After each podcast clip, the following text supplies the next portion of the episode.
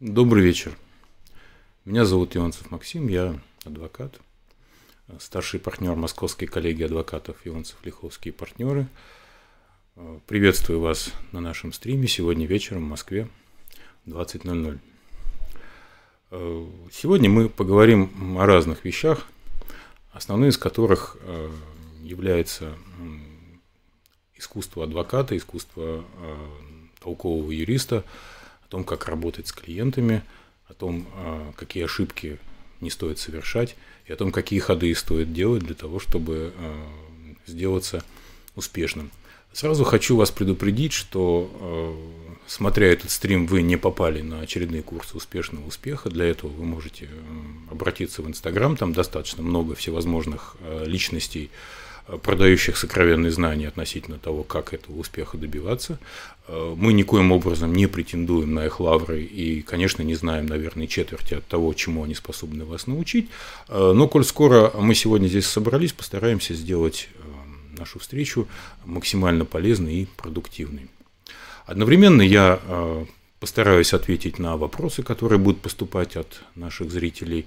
Не могу вам гарантировать, что будет дан ответ на каждый вопрос, поскольку организаторы э, стрима, канал Moscow Lawyers, обычно предупреждают, что вопросов поступает достаточно много, и нам просто физически может отведенного времени не хватить для того, чтобы рассмотреть каждый из них. Поэтому э, будьте добры, пожалуйста, не обессудьте, если на именно ваш вопрос я по каким-то причинам не ответил. Ну что ж, после краткого предисловия давайте начнем наш разговор. Я начал с того, что готов поделиться с коллегами и просто с интересующимися людьми некоторыми секретами о том, как следует работать с клиентами, о том, как можно их привлекать. Поэтому начать хотел бы, наверное, с характеристики рынка, с характеристики клиентской массы, если можно так ее назвать. Пусть она не обижается на нас. Они тоже нас называют, только я не скажу как и какими словами.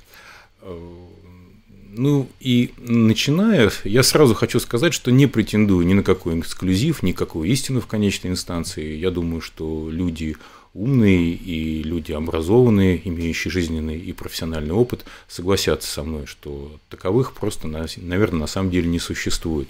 Есть в каждом представителе каждой профессии некий уникальный набор знаний и опыта, которые в своей совокупности, значит, делают специалиста таким, какой он есть на самом деле. Итак, о рынке. Низовая ниша клиентов, мы называем ее улицей.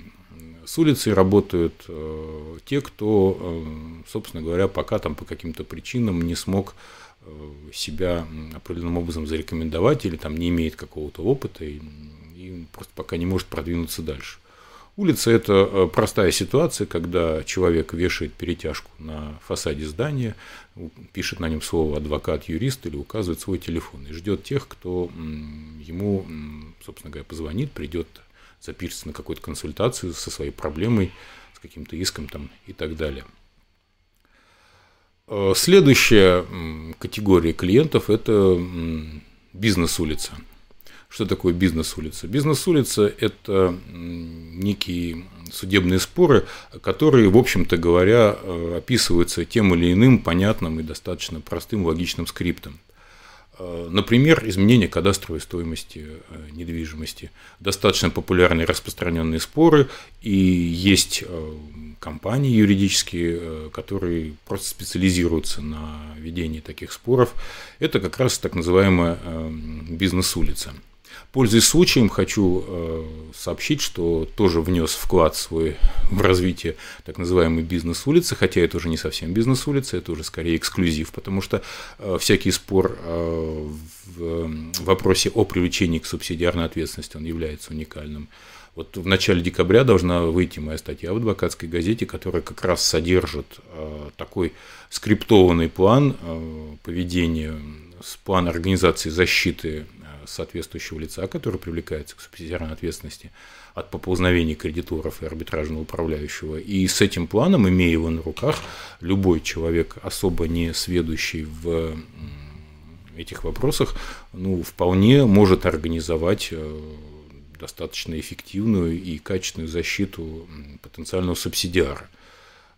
Даю ссылки на минимально необходимую судебную практику, как показывает опыт, ее больше, собственно говоря, и не нужно. Вот. Следующая категория клиентов – это те, за которых борются абсолютно все юридические компании. Это, ну, так называемый эксклюзив. Сразу хочу сказать, что наша компания, наши коллеги адвокатов, существующие с тысяча девятьсот девяносто шестого года, не работает ни с улицы, ни с бизнес-улицей. К нам нельзя прийти по объявлению и сказать: вот у меня есть такой спор, не хотите ли вы им заняться. Мы как раз стараемся работать в сфере эксклюзива. Почему мы стараемся так делать? Потому что, во-первых, в сфере эксклюзива самые интересные споры. Само название, оно говорит само за себя.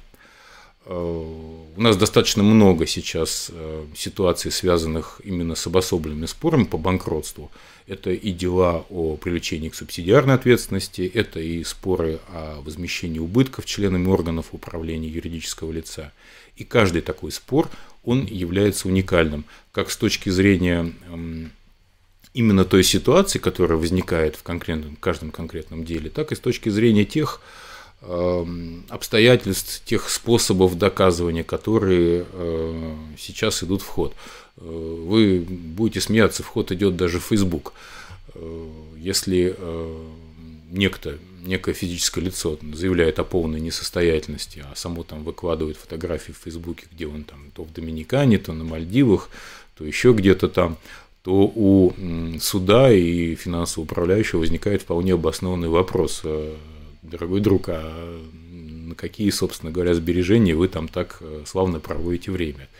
И э, тоже достаточно смешно звучит, э, если раньше наше правосудие было больше формальным, нежели чем содержательным, э, то сейчас эта тенденция меняется. Я надеюсь, у нас будет возможность и время отдельно об этом сказать. Я, как человек, вращающийся в судебной системе достаточно продолжительное время, а первое свое дело я выиграл в девяносто четвёртом году. Как сейчас помню, это было дело о вселении некой хитрой медсестры из поликлиники МВД в купленную, но не, по факту не оплаченную ею квартиру. Вот, дело я выиграл, дело было в Измайловском суде. Сейчас Измайловский суд уже совсем не тот, это не та избушка, которая была сейчас, это уже совершенно другое здание. Туда приятно зайти, там приятно находиться. К слову сказать, в продолжении темы об эксклюзиве могу сказать, что у нас вот в этом Измайловском суде сейчас есть некая административка. Коллеги поймут, что это административное исковое производство, в котором только заинтересованных лиц имеется в количестве семьсот пятьдесят человек. Была достаточно забавная ситуация, когда судья, выглянув из зала своего в коридор, увидел там огромное количество достаточно так бодро готовящихся к заседанию лиц и решила, что она не готова общаться с таким количеством заинтересованных лиц, и дело отложила сходу, даже не начиная заседание. Это опять-таки вот дело из формата эксклюзив, это дело из формата современного рейдерства. Оно совершенно не такое, какое было годы тому назад. Это новая качественная ситуация, однако я склонен полагать, что чем дальше, тем больше она будет шириться и расти, как говорится. Вот вкратце о том, как устроен, опять-таки, хочу подчеркнуть, на мой взгляд, рынок юридических услуг, о том, к чему следует стремиться, и о том, как следует развиваться, переходя из одной содержательной категории в другую. Также хочу заметить, что юрист вообще по натуре своей человек амбициозный. Помните, какое количество разнообразных карикатур, мемов там в интернете и в социальных сетях по этому поводу есть. Там то какие-то младенцы, которые, там, не знаю, сразу начинают требовать, отстаивать свои права. Это вот там, не знаю, композитор родился будущий, это хоккеист, а это вот юрист. Смотрите, у него рот не закрывается. Юристы — народ по своей натуре крайне амбициозный, и, в общем-то говоря, нет лучшей почвы для реализации этих амбиций, чем плавный переход от одной категории клиентов к другой. Во всяком случае, достигнув эксклюзива, вы поймете, что для того, чтобы заработать пятьдесят долларов и пятьсот, нужны примерно одни и те же усилия. Более того, я замечу, что в сегменте пятьсот долларов иногда эти усилия даже оказываются несколько меньше, нежели чем в сегменте пятьдесят долларов. Факт остается фактом. Но, как э, недосадно бы то ни было, далеко не каждому юристу удается преодолеть этот путь. И здесь э, дело не только в академических знаниях, там, бесконечных курсах роста и лигал-дизайна. Тут э, дело в другом. Юристам, для того, чтобы быть действительно хорошим юристом, надо иметь к этому склонность. Здесь очень э, важны острый ум, хорошая логика и, извините за э, такой банальный термин, это харизма. Харизму невозможно ни воспитать на тренингах, ни выработать ничего. У людей либо это есть, либо это, извините, качество просто отсутствует. Поэтому сразу хочу огорчить кого-нибудь, может быть, из молодых коллег, начинающих, делающих первые шаги в профессии. Вполне возможно такое, что вам выше улицы уже, собственно говоря, и не двинуться. Вот то, что касается непосредственно рынка как такового. Работая с клиентами, понимая о том, что клиенты определенным образом сегментируются по группам, вот, может быть, помните, в маркетинге есть такая, такое понятие целевая аудитория. Если у вас целевая аудитория, предположим, бизнес-улица, то маркетинг должен быть совершенно определенного рода. Если вы работаете, допустим, там с обычной улицей, то это тоже какая-то определенная стратегия. То же самое, та же самая идеология, она распространяется и на типологию клиентов. То есть, как ни странно, юрист, никому не открою Америки в этом смысле, юрист, помимо всего прочего, должен быть неплохим психологом. Он должен понимать, что клиент – это тоже живой человек, это может быть там человек, у которого какая-то проблема гражданско-правового характера, это может быть человек, которого привлекают в качестве там, обвиняемого по уголовному делу, это может быть бизнесмен, у которого пытаются отобрать бизнес или э, разорить его там каким-то другим способом, или может быть просто у него что-то отсудить, какой-то актив. У каждого человека своя психология, у каждого человека свой мир, у каждого человека свое видение этого мира, и поэтому надо понимать и учитывать это дело во взаимодействии с клиентом. Никто и никогда ни на каком юрфаке вас этому не научит. В этом смысле мне очень нравится такая инициатива юридического факультета эм гэ у имени Ломоносова, там есть школа мастеров.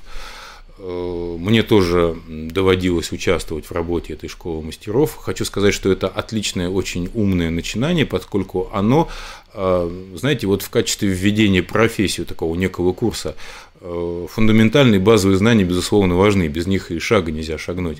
Но и достаточно сложно строить самостоятельную жизнь, самостоятельную карьеру, особенно в сфере там, частной практики, не имея знаний относительно типологии клиента, относительно того, какие, скажем так, приемы и уловки они используют в работе, с, во взаимодействиях с, со своими юристами. Здесь нужно тоже много чего знать, иначе просто может ничего не получиться. И сразу могу вам сказать, что никакие курсы роста, я, возможно, часто повторяю это слово, но вставляя небольшую ремарку, хочу сказать, что, конечно, это большая проблема современности. Не только курсы роста, чему только не учат на этих курсах, и женскому счастью, и мужскому достоинству. Наверное, можно было бы еще отдельный стрим провести, комментируя все эти инициативы и так далее. Но я вам честно хочу сказать, я всерьез убежден, что в школе и уж в вузах точно нужно вводить уже отдельный курс по стряхиванию с ушей макаронных изделий, потому что э, такое большое количество э, идет информации, и э, люди очень часто не способны э, объективно оценивать э, эту информацию, и как следствие они ведутся на уловки разнообразных там, гуру, учителей, э, которые сами-то в жизни э, ничего особенно не добились. Здесь я сделаю паузу небольшую, поступил вопрос, видимо, наш коллега, обучающийся на юридическом факультете, спрашивает относительно того, какую выбрать специализацию для молодого человека, для юриста. Вы знаете, этот, ответ, этот вопрос, он не имеет верного ответа, сразу могу сказать. Почему? Потому что, во-первых, все зависит от ваших склонностей, от того, что вам больше нравится. Это во-первых. Во-вторых, все зависит от рынка. Допустим, в школе мастеров, приветствуя собравшихся студентов и радуя их новостью о том, что они все потенциально безработные, на вопрос из зала, а что же быть, как нам избежать этого дела, я всегда отвечал одинаково. Я говорю, ребят, я говорю, ну идите в классическую адвокатуру. Говорю, убивать, грабить и насиловать не перестанут, доколе существует человечество на этой планете. Классическая адвокатура – это верный путь найти свое место в жизни, но это надо понимать, что это тяжелый путь, это путь, который там, по одному делу может длиться годами. Ведь если человек совершил преступление, не значит, что ваше участие в этом деле способно его избавить от наказания. Да и, наверное, с точки зрения восприятия общества, там, каких-то политических вещей, это, наверное, неправильно. А значит, вам предстоит, не знаю, возможно, навещать в колонии этого человека, значит, вам предстоит отвечать на какие-то его письма, там, и идти там, с этим человеком до конца, до какой-то инстанции. Вот. Абстрагируясь от вопросов добра, справедливости и вообще, что называется, вечных ценностей, могу вам сказать, что далеко не всегда этот труд будет оплачен. Это тоже надо учитывать. Поэтому э, люди, мечтающие там, о том, как, знаете, вот в фильмах снимают, помните, «Линкольн для адвоката», такое вот есть очень хорошее кино американское, люди, мечтающие о такой карьере, ну, э, я думаю, что надо делать поправку все-таки на какую-то реальность такую житейскую, человеческую. Сейчас угляну, еще один вопрос там был. Вот Анна Акопова спрашивает, в чем сущностно отличаются статьи сто пятьдесят девять и сто шестьдесят пять УК. Ну, отвечу, хотя это достаточно объемный вопрос и, в общем, наверное, тема даже для хорошей статьи, такой в умный журнал, что-нибудь вроде уголовного процесса. Дело в том, что сто пятьдесят девятая статья, она, ну, кто не знает или забыл, или, может быть, еще не знаком с этой тематикой, это статья, которая предусматривает ответственность за мошенничество. А способ совершения мошенничества – это всегда приобретение прав, да, то есть хищение по факту. сто шестьдесят пятая статья – это статья, которая устанавливает уголовную ответственность за причинение ущерба без признаков хищения. Банальный пример. Вы, допустим, познакомились с пожилой женщиной где-нибудь на Курском вокзале и убедили ее сделать взнос в размере ста тысяч рублей в секту бога Кузи, предположим. Да? Это будет чистой воды мошенничество, потому что вы завладели имуществом, в данном случае денежными средствами, под обещание, допустим, вечной жизни на земле, причем всем. Согласитесь, этого не исполнить никак нельзя. Вот. А если вы, допустим, пошли и э, разбили соседу машину, которую он поставил на ваше место, ну почему? Просто потому, что он поставил эту машину на ваше место. Ну вот не понравилось вам. Э, соседу объективно причинен материальный ущерб в виде необходимости оплаты за ремонт разбитой машины, но при этом вы у него ничего не украли. Понимаете разницу, да? Э, Есть еще одно небесспорное применение сто шестьдесят пятой статьи. Она может применяться в отдельных случаях нарушения законодательства о ценных бумагах. Но это тема для отдельной диссертации. Ну уж простите, я, наверное, ее освещать сейчас не буду. Хотя проблема такая есть, там есть большая проблема правоприменения. Ну, в общем, это тема для отдельного разговора. Это минут, наверное, где-то на двадцать пять на тридцать. Тогда можно будет полностью об этом рассказать. А пока поймите, сущностное различие между этими двумя составами заключается в том, что в одном случае происходит завладение имуществом потерпевшего, а в другом случае такового не происходит, этому имуществу просто причиняется объективный ущерб, который подлежит возмещению. Итак, давайте вернемся к теме того, о чем я, с чего я начал. Давайте поговорим еще немного о том, в каком ключе юристу, желающему добиться в своей жизни достаточно хорошего результата. А хороший результат, все-таки, в моем понимании, это не только хорошее имя, это не только, скажем так, известность, это, наверное, в первую очередь хороший заработок. Вот, будучи выросшим в эпоху материализма, я вот такой какой-то для себя впитал принцип, что, наверное, можно быть очень умным, очень можно быть даже каким-то великим, замечательным специалистом, но если это никоим образом не конвертируется в деньги, то, наверное, ценность этого несколько ниже. Хотя, конечно, люди, познавшие глубины профессии в каком-то одном из своих вопросов, у меня всегда вызывали искреннее уважение. В этой связи замечу, что для того, чтобы конвертировать свои знания в свои доходы, видимо, нужно уметь это каким-то образом продать. Нас все вокруг учат, как эффективно продавать. Полно невероятного количества мероприятий экспертного уровня, всяких семинаров, вебинаров, там, не знаю, встреч, курсов, еще там чего-то. Но боюсь заметить в обиду этим людям, которые это все организуют, что далеко не каждый из них имеет хотя бы минимальное понятие о том, каким образом следует организовывать продажи в юридической области. Если мы с вами являемся собственником магазина «Дикси», который у нас в районе открыт, то, соответственно, мы туда привлекаем покупателей чем? Дешевизной, может быть, невысоким качеством продуктов, агрессивной навязчивой рекламой, там, всевозможными акциями и так далее. То же самое выглядит и в сегменте рынка. Откройте любую социальную сеть, она битком набита рекламой о том, что мы там проведем ваше банкротство, условно говоря, за пятьдесят тысяч рублей, мы вас избавим от долгов. Вы не поверите, я даже видел федеральную службу по списанию долгов. Представляете, какой креативный подход используют люди в рекламе, как бы намекая на близость государства. Федеральная служба по списанию долгов. Ну что подумает обычный какой-то, я не знаю, там монтёр дядя Вася, который взял кредит на новый iPhone под адские совершенно проценты и его не выплатил, разумеется. Он подумает, что вот под эгидой государства происходит такая классная акция под списание долгов. Я не знаю, я бы немедленно побежал бы, набрал бы сколько смог кредитов, если бы понимал бы, что мог бы их списать, да, там, в ближайшее время. Однако им не рассказывают о том, что далеко не в каждом случае происходит списание этих долгов. А поверьте мне, чем дальше, тем выше процент несписанных долгов в банкротстве физических лиц, он растет и растет, он увеличивается.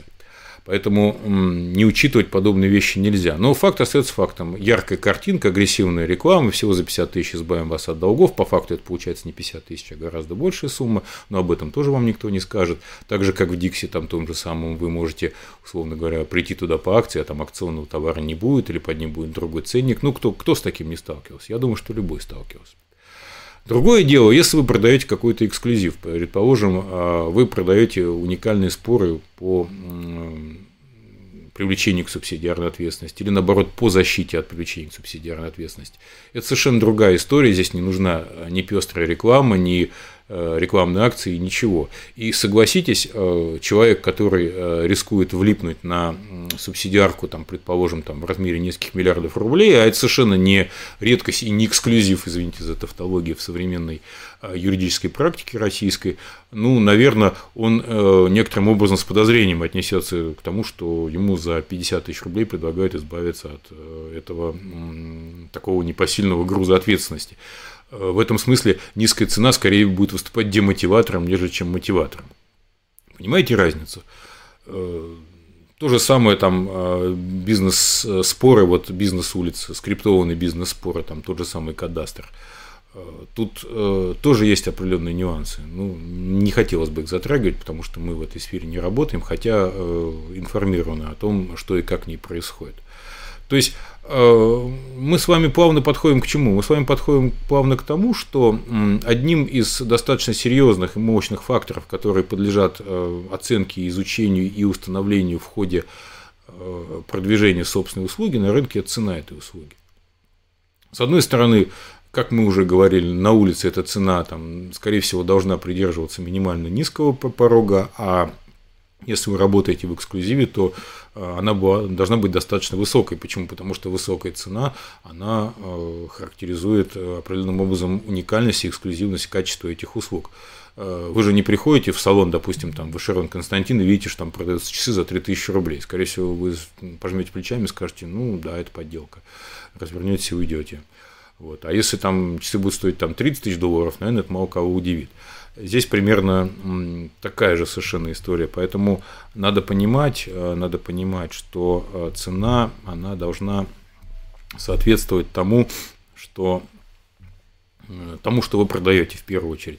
И вот здесь какие-то общие рекомендации, ну, наверное, я уже сформулировал. Что-то конкретное надо исходить из разного количества факторов, в том числе восприятие клиента, понимание его проблемы, понимание его отношения к проблеме. Вообще, то, что я пытаюсь успешно донести до своих коллег и безуспешно пока, к сожалению, донести до своих детей, это то, что если ты хочешь, чтобы человек тебя услышал, постарайся поговорить с ним на том языке, который ему близок и понятен.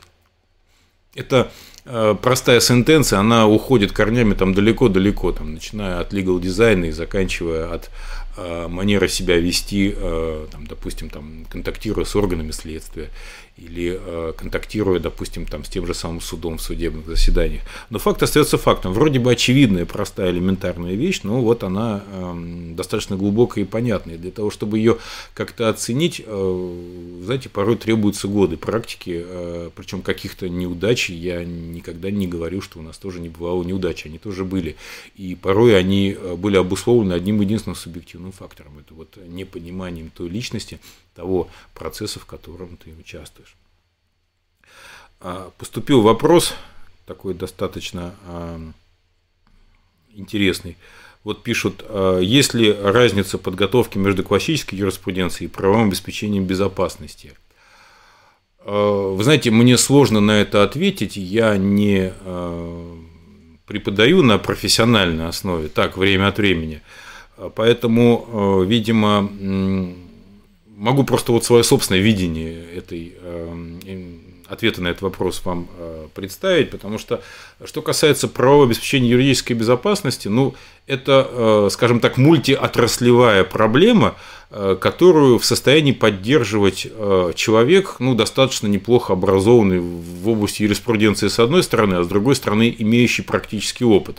Я крайне сомневаюсь, что там молодой человек вчера или там год назад закончивший вуз в состоянии объективно и достаточно квалифицированно разговаривать, допустим, с сотрудниками там, той же самой полиции, указывая их на какие-то там безграмотные действия или, может быть, явно противозаконные, для этого требуется в том числе и опыт. Но не имея твердых знаний в области каких-то вот таких вот вопросов, связанных с безопасностью, с силовой деятельностью, это будет сделать достаточно затруднительно. Поэтому, получив знания и накопив определенный опыт, можно сделать такой симбиоз, который называется юридическим безоп... правовым обеспечением безопасности бизнеса. Поступил вопрос о бизнес-медиации.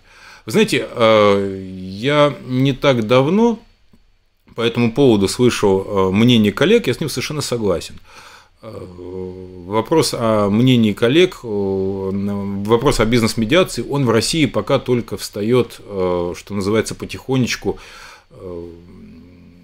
его актуальность повышается. Те, кто любит бывать в арбитражном суде города Москвы, там то ли на экскурсиях, то ли по долгу службы, прекрасно знают, что там есть такая комната примирения сторон. Вот. Ну, что-то я не часто видел, чтобы люди в нее входили или выходили. Возможно, я недостаточно часто там бываю, исправлюсь.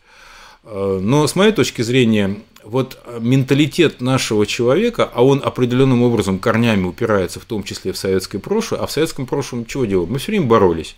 Боролись за урожай, боролись за выполнение плана, боролись с инакомыслием, боролись за, не знаю, воспитание детей.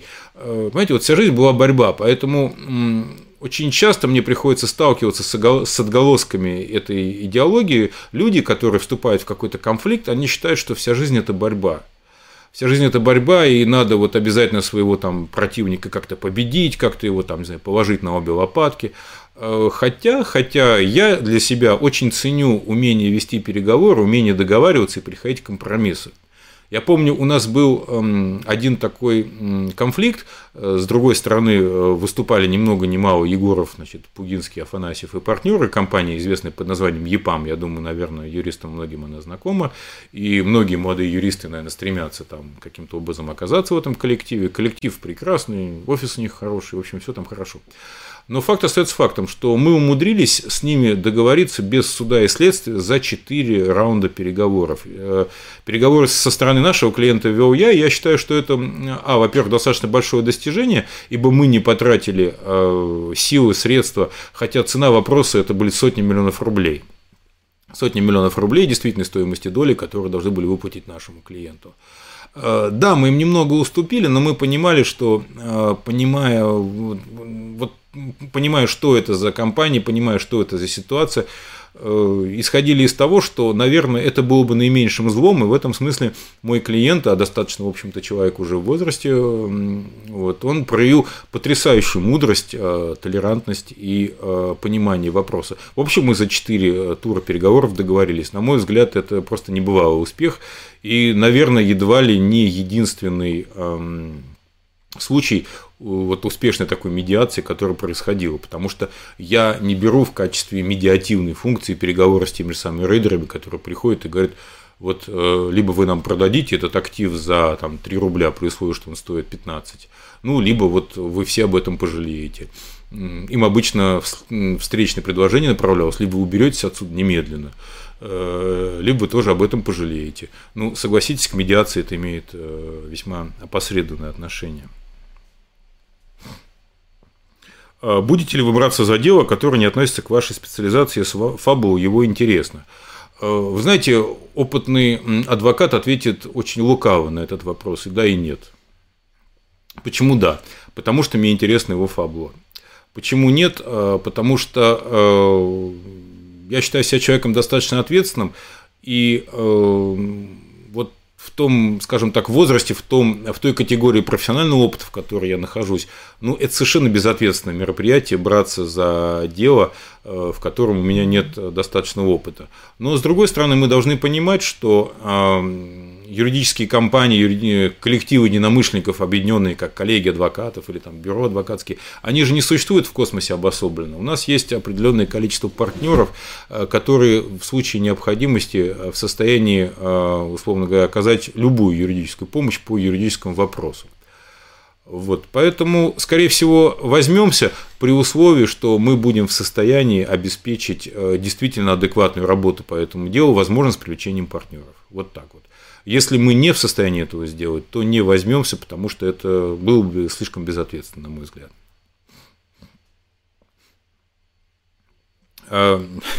Еще забавный вопрос, мы так немножко отошли от нашей темы, но я считаю его важным. Спасибо Константину, который его задал. Вопрос звучит следующим образом. Достаточное количество известных юристов с пренебрежением отзывается о коррупции решалых. С одной стороны, приятно слушать. С другой стороны, противно, зная всю эту систему. Пару слов по этому поводу, если не сложно.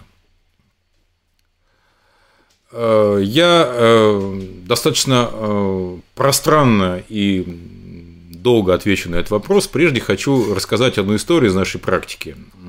На стадии кассации, значит, приходит человек, дело было в арбитражном суде, и говорит, что вот, дескать, надо кассацию по типу поддержать, да там все решено, да все нормально, такой был страшный любитель все на белом свете решать.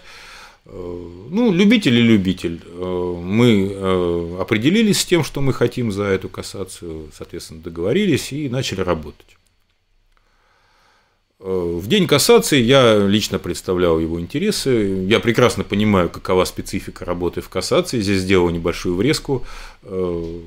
Суды кассационной инстанции не любят, когда очень долго и занудно, извините за это слово, стороны излагают свои позиции по делу. Это связано с тем, что кассационная инстанция имеет усеченный объем полномочий, и она проверяет законность, обоснованность, там, правильное применение норм и так далее. То есть, если вы выходите за рамки этих полномочий кассационной инстанции, вызываете естественное раздражение у судей в тройке. Не надо ходить в кассации с переоценкой, это, скорее всего, вам только навредит и вашему клиенту, как следствие. Вот, приходим в кассацию, там была достаточно простая кассационная жалоба, нам нужно было добиться отказа в ее удовлетворении этой кассационной жалобы. По сорок минут выступал, соответственно, истец, мы там ответчика были, сорок минут выступало третье лицо, я уложился в пять минут. Первые три довода – это переоценка, быстро почему. Соответственно, четвертый довод кассационной жалобы я вообще не понимаю, что это и как к этому относиться, и не буду это комментировать. Вот. А пятый довод основан на том, что фраза вырвана из контекста, и если посмотреть весь текст нормы, на которую ссылается, значит, заявитель кассационной жалобы целиком, то понятно, что смысл законодатель вкладывал в эту жалобу совсем не тот. Ну, итогом было такое уважительное отношение со стороны тройки. Они спросили: вы что, уже закончили? Все? Я говорю: да, я уже закончил. А что еще говорить-то? Вот. В общем, они удалились в совещательную комнату, вынесли постановление, которое полностью устроило нашего клиента, и тут мы решили пошутить, сказав ему, что заменили судью в кассационной инстанции в последний момент, что вот, значит, все прошло нормально. При мне этот клиент позвонил, значит, своему человеку, которому он якобы там с кем-то о чем-то договаривался. Я не знаю, мы, если честно, никогда вот в эту сферу человеческой деятельности не вторгались и не планируем этого делать, потому что относимся к ней точно так же, как и известные юристы, на которых вы ссылаетесь, Константин, в своем вопросе. Вот, соответственно, он посмотрел меня таким торжествующим взглядом, дескать, ну ты понял, какой вообще этот уровень, там, какие возможности и так далее. Я плечами пожал, мне всегда не особо интересовали эти возможности. В общем, он при мне звонит этому, значит, человеку, и тот ему гордо сообщает: да, вот видишь, какие мы молодцы, там в конечном итоге в какой-то момент все пошло не так, и вот нам заменили судью. После чего этот человек положил трубку, я улыбнулся, сказал, я говорю: знаешь, дорогой, я говорю, а я пошутил, судью-то не меняли. Видели бы вы лицо этого человека, у меня до сих пор оно иногда стоит перед глазами, он молча пожал руку и ушел, и больше мы его никогда не видели. И слава богу, если честно. Вот. Теперь вторая часть вопроса, противно или не противно. Да, я с вами согласен, противно. Противно, когда следователь, допрашивая свидетеля, там, обвиняемого, берет вопросы из WhatsApp, которые, как вы думаете, кто ему присылает? Ну, наверное, точно не его руководитель, правда? И это противно. Но я вам так скажу, что, во-первых, государство в последнее время достаточно серьезно взялось за эту проблему, и мы видим, какие громкие происходят процессы, возбуждаются уголовные дела в отношении там всех этих решал и тех людей, с которыми они взаимодействовали, ну, скажем так, во внепроцессуальном порядке. Я не правоохранитель, а за руку никого не ловил, поэтому мне кого-то обвинять в этом, ну, достаточно сложно, да и не имея такого права, ни морального, ни профессионального. Все-таки надо уважать кодекс профессиональной этики и вообще права людей, которым законом дарованы. Пока их не признали преступниками приговором суда, ну, говорить об этом просто безнравственно. Но, с одной стороны. А с другой стороны, знаете, если мы с вами и дальше все будем, а это мой призыв молодому поколению юристов, если мы и дальше будем полагаться вот на подобные внепроцессуальные методы решения проблем, ну, наверное, нам придется всякий раз констатировать о том, насколько это все плохо и неприятно. Поэтому есть такие случаи, к сожалению, да, это факт. Я вам больше того скажу, на определенном этапе наша коллегия там была, ну, скажем, не на первом месте, может быть, но в топе компаний, которые осуществляли защиту от незаконных захватов собственности. Рейдерством мы боролись, если помните такое слово. Были такие нехорошие люди, рейдеры, которые отнимали активы, предприятия, воровали акции и так далее. Ну так что вы думаете, ни один рейдерский захват никогда не оставался без двух-трех уголовных дел, причем эти дела были, ну, просто сугубо заказные. Ну ничего, и как-то в тех эм, старались мы бороться в условиях, и что-то у нас получалось. Не все, конечно, но в большинстве случаев обычно удавалось это дело купировать. Сейчас же ситуация, ну, настолько лучше, чем в начале нулевых, что э, если ее попытаться измерить в разах, ну, наверное, там, раза в три-четыре лучше. Сейчас в обществе и в государстве создана такая атмосфера, что, извините, вот заниматься вот этой самой коррупцией и э, зарабатывать, ну, в кавычках, конечно, это не заработок, это э, соучастие в совершении преступления.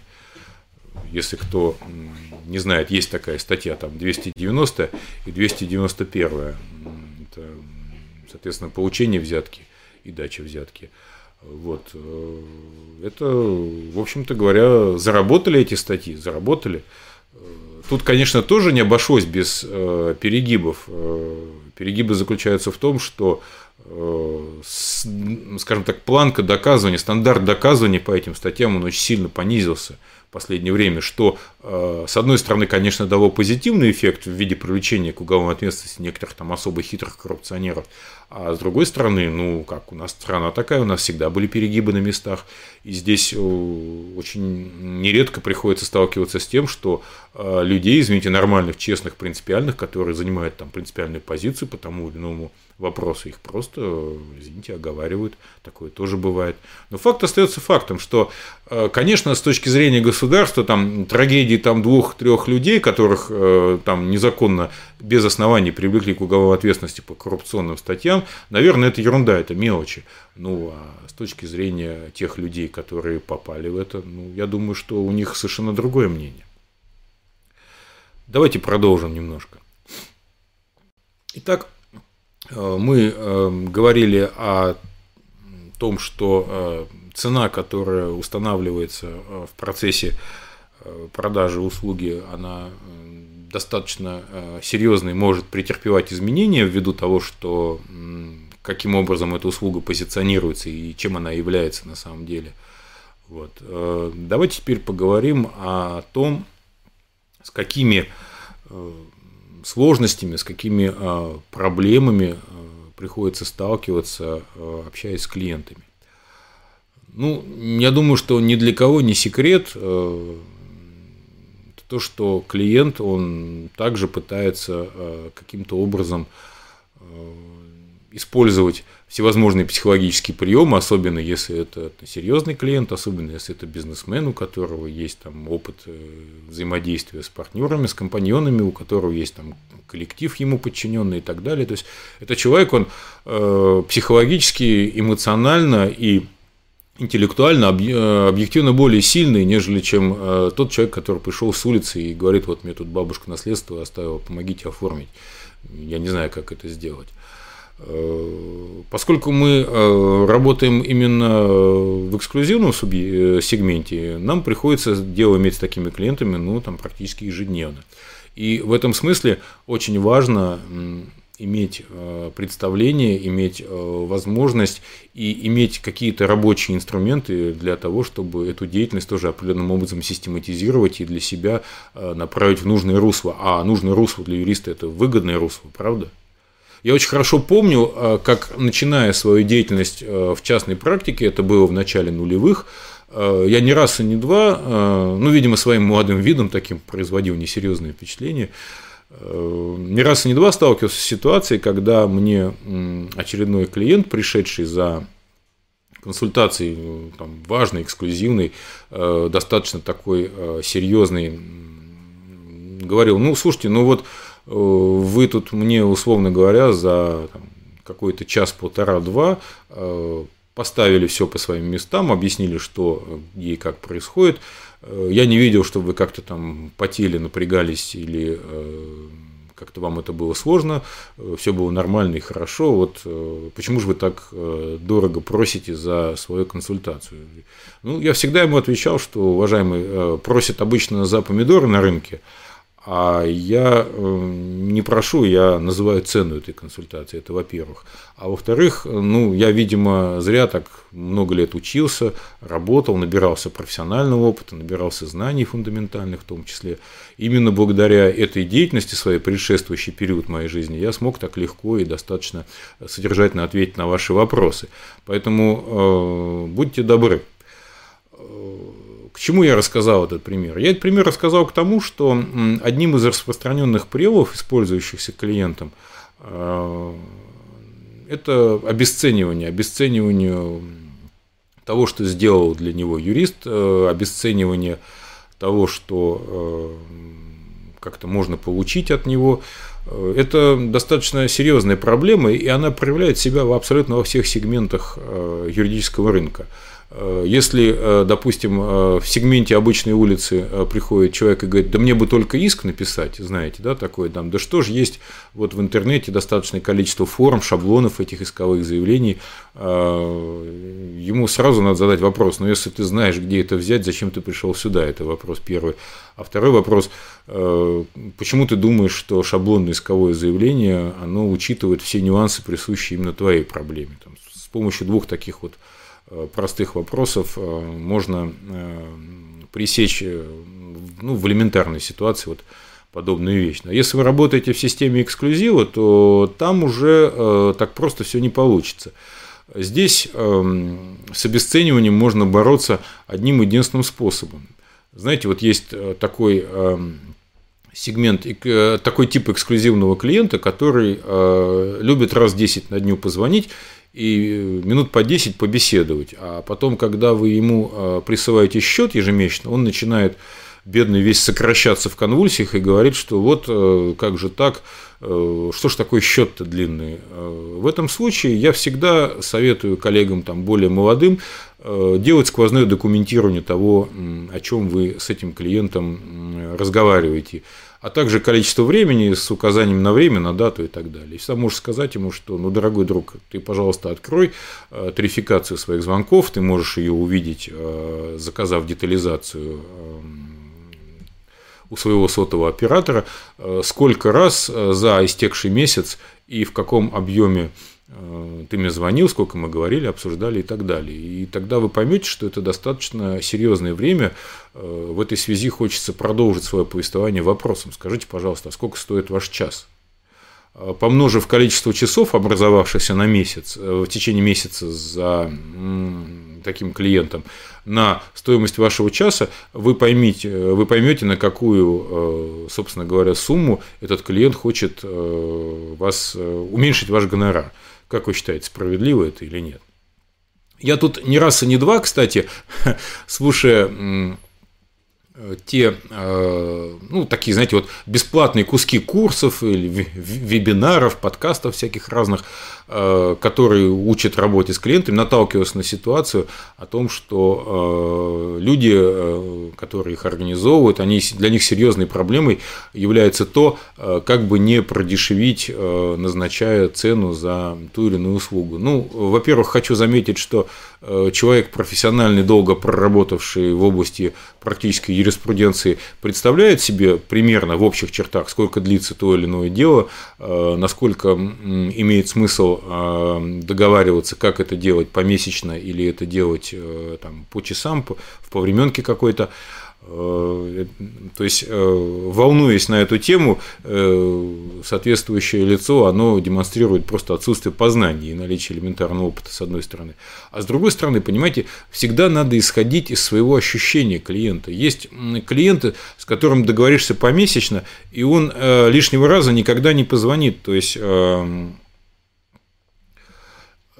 соответственно, а есть клиент, с которым договоришься помесячно, и тебе спустя время какое-то будет названивать троюродная племянница его няни, у которой там, не знаю, условно говоря, в магазине ей продали несвежий йогурт. Да? То есть, вот тут надо очень тонко чувствовать натуру клиента, его психологию, его склад личности, и в этом смысле научить этому достаточно сложно. Можно дать общие рекомендации, но если нет каких-то элементарных базовых знаний в области психологии, нет, извините, банального житейского опыта, то, конечно, ошибки будут случаться.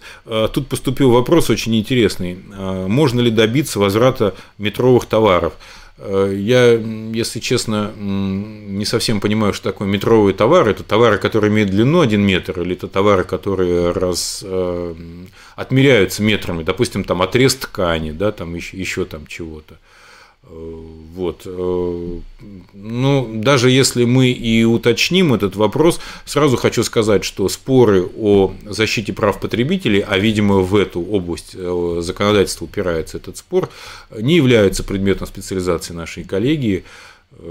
Я думаю, что, имея определенное упорство и желание, добиться можно и этого. Это вопрос сил, которые вы на это потратите, и вопрос, скажем так, стоимости тех ресурсов, которые вы получите обратно. Вполне возможно, что эти вещи несоизмеримы, этим просто не стоит заниматься. Хотя, с точки зрения справедливости, да, может быть, проще в судах оспаривать там тысячерублевый штраф, а можно просто, извините, плюнуть на это и не тратить времени. Я никого ни к чему не призываю, это выбор каждого. Но на этот вопрос, извините, квалифицированно ответить не смогу, он слишком сложный для меня. Итак, соответственно, Давайте продолжим в теме нашего разговора, давайте продолжим о том, что касается манипуляций. Вот простейшая манипуляция – это, соответственно, обесценивание. Ну как же так? Мы всего пять минут поговорили по телефону, а ты уже там за это дело счет выставляешь. А ничего, что этих пять минут, умноженных на сто раз, получится пятьсот минут. А пятьсот минут, поделенные на шестьдесят, получается, извините, там некоторое количество часов, подбирающиеся к девяти. А девять часов – это помноженное на вашу почасовую ставку, там, даже если она и там составляет пять тысяч, предположим, это уже достаточно приличные деньги. Поэтому ни в коем случае таких ситуаций допускать нельзя. И более того, есть у этого явления другая оборотная сторона. Вот я всегда молодым коллегам своим говорю, что, дорогие мои коллеги, вы поймите, что никогда не надо бояться, никогда не надо стесняться оспаривать свои права там, с клиентами, отстаивать их, договариваться о своих условиях. Я вам объясню почему. Потому что подспудно эта деятельность, она вызывает еще и определенный уровень профессионального уважения к юристу. Как вы думаете, тот юрист, который не в состоянии свои собственные права отстоять, он вообще в состоянии отстаивать чьи-то иные? Ну, вопрос, конечно, риторический. Я считаю, что нет. Не может быть эффективным, профессиональным и успешным юрист, который там стесняется, где-то там дает какие-то скидки, как-то определенным образом там прогибается под клиента. Ой, а вдруг он у меня уйдет? Ой, а что я буду делать без него? Да поверьте мне,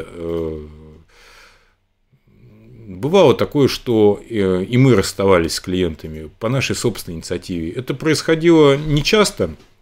Наверное, за всю историю коллеги таких случаев там не более десятка. Но факт остается фактом, что такое было.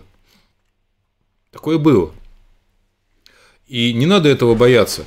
Определенным образом, конечно, это может спровоцировать некое разочарование со стороны клиента, но при этом надо понимать, что, как правило, в этом разочаровании сквозят и некие нотки уважения, дескать, ну вот человек к себе относится. Плюс могу заметить также, опираясь на собственный опыт общения с клиентами, а в основном с клиентами у нас, коллеги, общаюсь я, ну, я имею в виду, в смысле, договариваясь первоначально о каких-то условиях, о каких-то вот стандартах и правилах взаимодействия, могу вам сказать, что именно с начального этапа, именно вот с этого всего закладывается взаимодействие. А взаимодействие с клиентом, оно может быть только на основе равноправия и уважения сторон друг к другу. А не так, что, дескать, вот я вас там прогнул, я вот, условно говоря, получил скидку, я молодец, а вы вот давайте идите работайте. Не скрою, что некоторые клиенты иногда грешат подобным подходом. Ну, вот с такими клиентами мы и расставались. Никакие, скажем так, гонорары, никакие преференции, никакие перспективы не могут заменить нормального, уважительного человеческого отношения к человеку, которому ты доверил там, одну из самых дорогих своих в жизни ситуаций – это решение юридических проблем.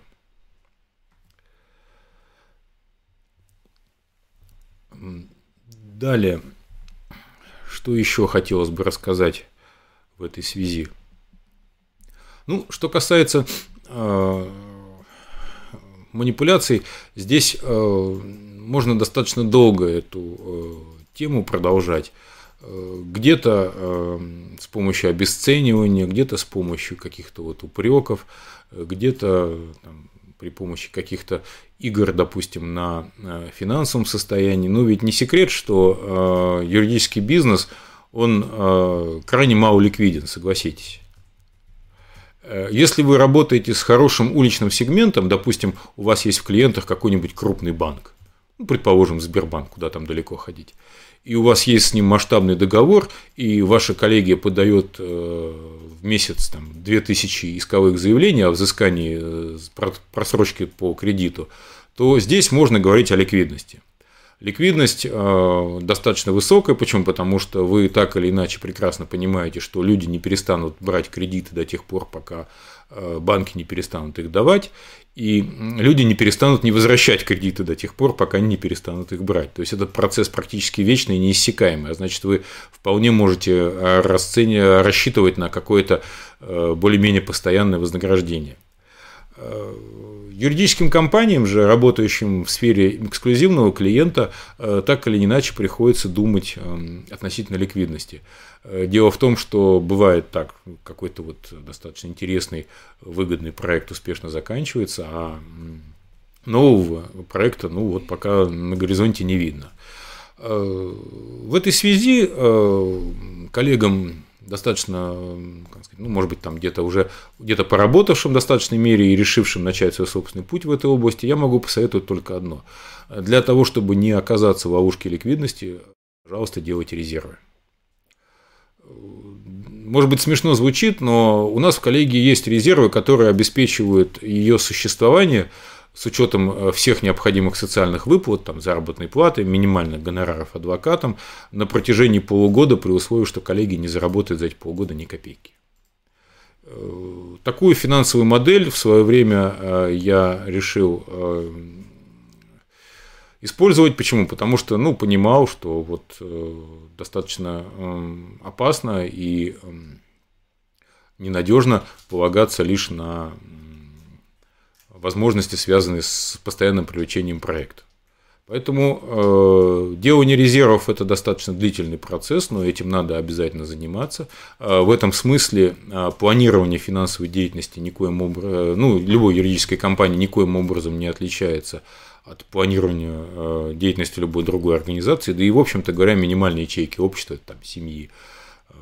Поэтому делайте резервы, и опираясь на эти резервы, вы всегда сможете совершенно спокойно, условно говоря, выдвигать клиенту встречные условия, которые могут быть там, ему неприемлемы на каком-то, на каком-то этапе, а потом окажутся приемлемыми, потому что прекрасно понимаете, что вам не надо завтра выплачивать всю зарплату и там, платить за аренду, при этом, что вы с трудом понимаете, где возьмете на этот счет деньги. Конечно, предвижу возражения такого рода, что, дескать, ну и резервы тоже заканчиваются. Да, они заканчиваются, я с вами совершенно согласен, вы абсолютно правы. Но есть многолетний опыт ведения, в том числе успешной финансовой деятельности, которая говорит, что, как правило, как правило, до такого обычно не доходит. То есть полгода – это такая средневзвешенная медианная сумма, которую надо иметь на счете, а пока она лежит на счете, вы можете положить ее на депозит, получать даже там небольшие проценты, и за счет этих процентов, допустим, я не знаю, организовать там, покупку кофе или еще там чего-нибудь в офисе. Без этого же никак не обойдется. Ну что ж, наверное, будем считать с манипуляциями поконченным. В заключение могу сказать, что это достаточно большая, обширная сама по себе тема. Моя задача состоит не столько в том, чтобы попытаться полностью исчерпывающим образом ее осветить. Моя задача заключается в том, чтобы показать коллегам, что эта тема по меньшей мере требует внимания. Эта тема, по меньшей мере, требует какого-то незатейливого изучения. Ну, допустим, можно Бюэля почитать по этому поводу. Очень неплохо и так достаточно понятно написано. То есть, изучением этих вопросов надо заниматься обязательно. Иначе в какой-то момент вы просто рискуете тем, что не получите тех доходов, которые могли бы получить.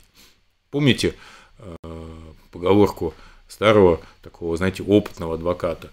Он всегда говорит, что э, всякий клиент э, с порога, появившись э, в твоей конторе, попытается вовлечь тебя в ситуацию эмоционально. Что это означает? Это означает то, что, борясь за справедливость, далее ты работаешь бесплатно.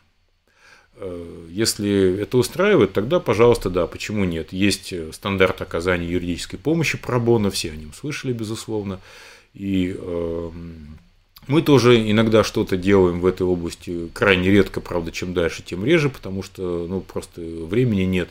А халтурить и заниматься делом спустя рукава просто потому, что оно никак не оплачивается, ну, это опять-таки не наш стандарт. оказание юридической помощи – это не наш метод, это не наше вообще. Вот. Поступил вопрос про счеты, смешной вопрос про счеты, которые видны на заднем плане. Я на него отвечу. Это счеты, политые кровью и потом советских торговых работников. Они взяты мной из одного магазина, сделку по продаже которой мы проводили достаточное уже количество лет тому назад, взяты как напоминание, как памятник эпохи тех времен. Иногда я на этих счетах рассчитываю гонорар адвокатов. Получается очень забавно. Если вам это интересно, пожалуйста. Следующий момент, о котором я хотел бы поговорить, это вопрос о понимании, это вопрос о том, каким образом мы, юристы, мы, адвокаты, должны выстраивать свою политику в общении с людьми, с которыми мы каждый день взаимодействуем. Это же не только клиенты. Ну, адвокат, юрист взаимодействует с судом, адвокат взаимодействует со следователем, с прокурором, с дознавателем, там, с судьей по уголовным делам. Это вообще достаточно особая категория лиц. К чему я об этом говорю? В продолжении тезиса, который уже прозвучал в рамках сегодняшнего стрима, о том, что если хочешь быть услышанным, следует говорить на языке того, до, собственно говоря, мозга которого, до понимания которого ты хочешь достучаться. В этой связи, в этой связи э, всегда упоминаю одну историю. Э, ну, представьте себе э, ситуацию. Э, второй год заканчивается, идет спор о субсидиарной ответственности. Э, сумма, которая взыскивается на кону, достаточно высокая. Эта сумма э, превышает два миллиарда рублей. Соответственно, четырнадцать ответчиков, э, семьдесят томов... хотел сказать, уголовного дела. Для уголовного дела это много. Для субсидиарки это вообще, для обособленного спора это огромное количество томов. семьдесят томов этой самой субсидиарки. Отзыв предоставляется уже, там, не знаю, в какой там, чуть ли не в двенадцатой редакции. И вот молодой коллега, которому поручена простая ситуация взять последнюю новейшую практику Верховного суда и плавно инкорпорировать ее уже имеющуюся позицию. Вот, решает э, написать не новую редакцию отзыва, которая в принципе-то будет отличаться от старой двумя добавленными пунктами, а решает написать пояснение в порядке э, восемьдесят первой статьи АПК, то есть э, переводя э, с русского языка эти э, мысли на простой юридический, это означает, что ему лень было идти на почту и рассылать э, четырнадцать писем э, по числу ответчиков, которые... Э, которые, собственно говоря, должны этот отзыв получить, потому что такие правила предусмотрены арбитражным процессуальным кодексом. Он говорит, ладно, я, говорит, напишу пояснение по восемьдесят первому, включу туда два эти пункта и изложу, и изложу пункты отзыва там соответствующие в новой редакции. Я говорю, дорогой мой, я говорю, а представь себе ситуацию, вот сидит судья, у него обособленный спор, семьдесят томов, и тут ему поступают твои поступления, твои пояснения, в которых ты просишь его найти том, найти лист дела, найти твой отзыв там в какой-то, не знаю, дюжинной редакции и э, сопоставить то, что написано в этом отзыве с соответствующими номерами пунктов, э, с тем, что написано вот в этих пояснениях. Как думаешь, он будет этим заниматься? Скорее всего, он просто плюнет на твои пояснения, положит их э, в материалы семьдесят первого тома, и, собственно говоря, на этом все и закончится. То есть, ты не то, что там клиенту пользы не принесешь. Скорее всего, ты им навредишь, поскольку в твоем распоряжении объективно оказались нужные и важные обстоятельства, подтвержденные практикой Верховного суда. О практике я потом еще скажу пару слов обязательно. Для меня это такой достаточно важный вопрос, да не только для меня, для общей судебной деятельности как таковой. Ну, если, конечно, времени хватит, потому что у нас есть определенный лимит. К счастью, он пока еще не исчерпан. Соответственно, а представь себе другую ситуацию. Ты идешь на почту, рассылаешь четырнадцать писем и приносишь в суд отзыв в последней редакции, где все необходимые изменения в наличии. Судья радостно отодвигает все эти семьдесят томов. Ну, у него же не один наш обособленный спор, у них очень много. Нагрузка очень высока сейчас на судей, особенно в связи с массовым просто шквалом банкротств. Вы посмотрите, что происходит. Я, если честно, вот начав свою судебную деятельность еще в прошлом веке, вот, такого не помню. Раньше как-то все было достаточно более спокойно, более плавно. Сейчас количество дел растет год от года, объемы этих дел растут, объемы позиций растут, все растет. А судья один человек, он как был, так и остался. Да, конечно, он не будет ни во что вникать.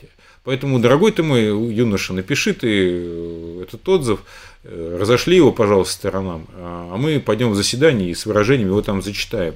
Поверь мне, тебе судья только благодарен будет за то, что вы вот так вот сделали. Вы, по сути, сделали за нее ее работу. Именно так и надо поступать, именно так и надо разговаривать, именно так и надо строить свою деятельность и оформлять процессуальные документы. Да и не только процессуальные.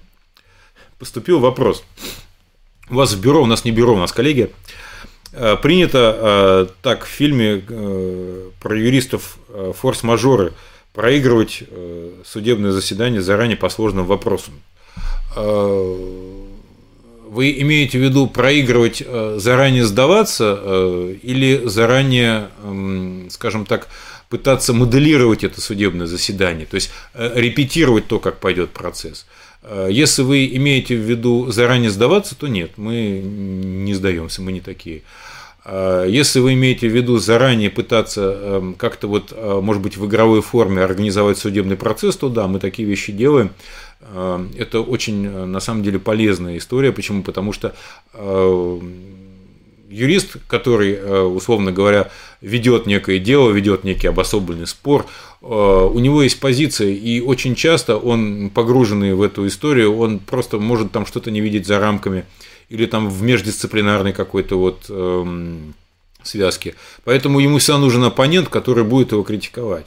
В этом смысле я очень радуюсь, когда выходит какая-то, допустим, там статья моя или там статья коллег, и на нас обрушивается шквал критики, поскольку мы люди уже достаточно старые, достаточно опытные, и умеем эту критику фильтровать, но конструктивной мы всегда очень рады. Любая критика помогает стать лучше. То же самое и в том плане, что касается предварительного моделирования. Я бы, наверное, так бы сформулировал, вот так вот было бы верно, судебного процесса. Безусловно, безусловно. Это очень верная и очень полезная тактическая штука, которую обязательно надо использовать, если, конечно, у вас на это есть время, есть желание. Именно поэтому я всегда говорил, что даже два юриста, в, работая вместе, работая в связке, сделают э, работу, которую сделают трое одиночек, лучше и эффективнее. В этом смысле, я надеюсь, я ответил на ваш вопрос. Если нет, у вас есть еще возможность его уточнить. А я возвращаюсь к истории о том, на каком языке и с кем надо разговаривать. Соответственно, если вы пишете жалобу прокурору, то эта жалоба прокурора должна включать в себя не размазанный по хлебу кусок масла, а четкую структуру она должна иметь. И она должна включать в себя такие вещи, которые мы с вами называем триггеры. Все знают, что такое триггеры. Но триггеры – это некое событие, или, или там есть такая даже схема электрическая, тоже триггер Шмидта называется, самая, самая простейшая, если кому-то это интересно. Триггер – это то, на что реагирует, это то, что вызывает реакцию. Допустим, если в жалобе там, окружному прокурору вы пишете, пространно описываете историю уголовного дела про то, как кто там кого, не знаю, обозвал, кто у кого чего украл там, и так далее, областной прокурор, скорее всего, вашу жалобу прочитает по диагонали, отпихнет и напишет расписку, что, отписку, что те факты и обстоятельства, на которые вы ссылаетесь, подлежат проверке в ходе предварительного следствия по уголовному делу. То есть, по сути, вы потратили время, предполагаю, что и деньги клиентов, при этом получив абсолютно нулевой результат, если не отрицательный. А если вы написали, что, предположим, дело возбудилось в течение трех дней, что крайне странно на нынешнем этапе развития правоохранительной системы, о том, что экспертиза, результаты экспертизы были получены до, вернее, после получения постановления, после вынесения постановления о возбуждении уголовного дела, и что э, в ходе допроса свидетеля по уголовному делу следователь сидел в WhatsApp, э, явно копируя оттуда вопросы и задавая их э, там, свидетелю, потерпевшему, ну, тому лицу, который допрашивается, с кем проводятся следственные действия в настоящий момент, то вот на эти вещи прокурор среагирует. Почему? Потому что они являются триггерами.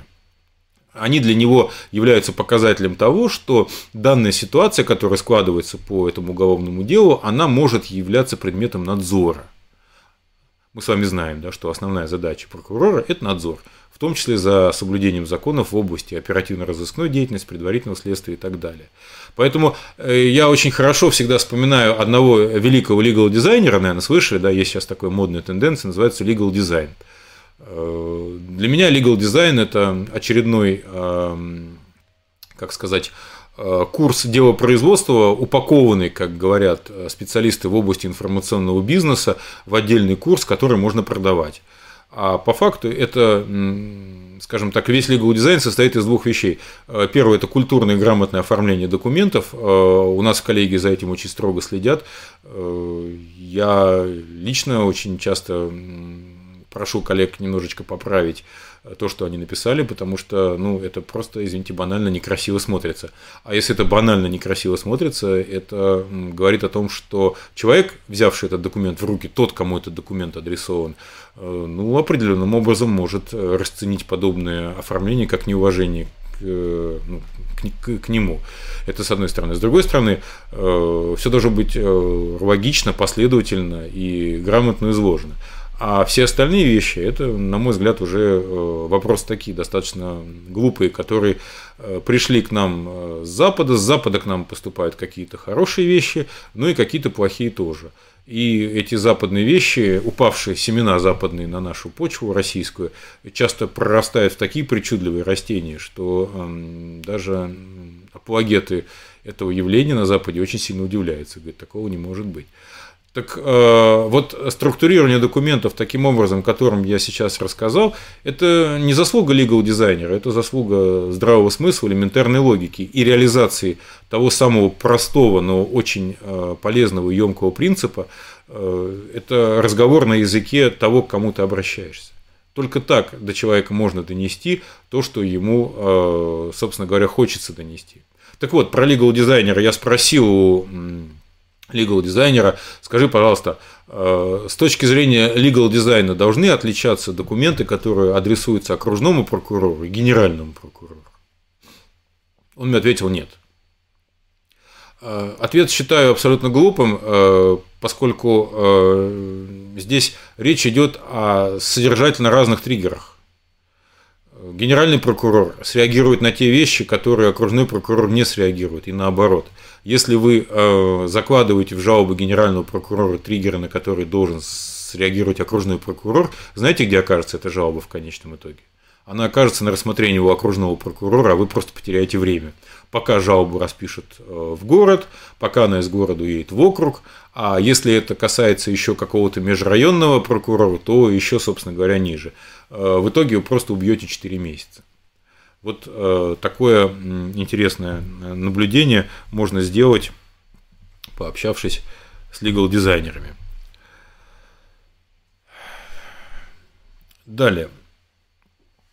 Что касается взаимодействия с судом, я сказал пару слов по этому поводу. На самом деле существует огромное количество так называемых инсайтов. Вот сейчас любят использовать коллеги, да не только коллеги, подобные термины. Мы, опять-таки, с иронической улыбкой э, реагируем на подобные слова, э, когда молодой юрист, э, посетивший э, очередную конференцию, которую организовал непонятно кто, непонятно чего добившийся и непонятно вообще на каком основании он обо всем этом говорит, э, говорит, что он вдохновлен инсайтами, полученными на этой конференции. А ведь всего лишь это, э, по большому счету, это пара-тройка дельных советов, которые следует, а, во-первых, критически воспринимать, а во-вторых, э, как-то вот, не знаю, попытаться инкорпорировать в ту деятельность, которую вы ведете.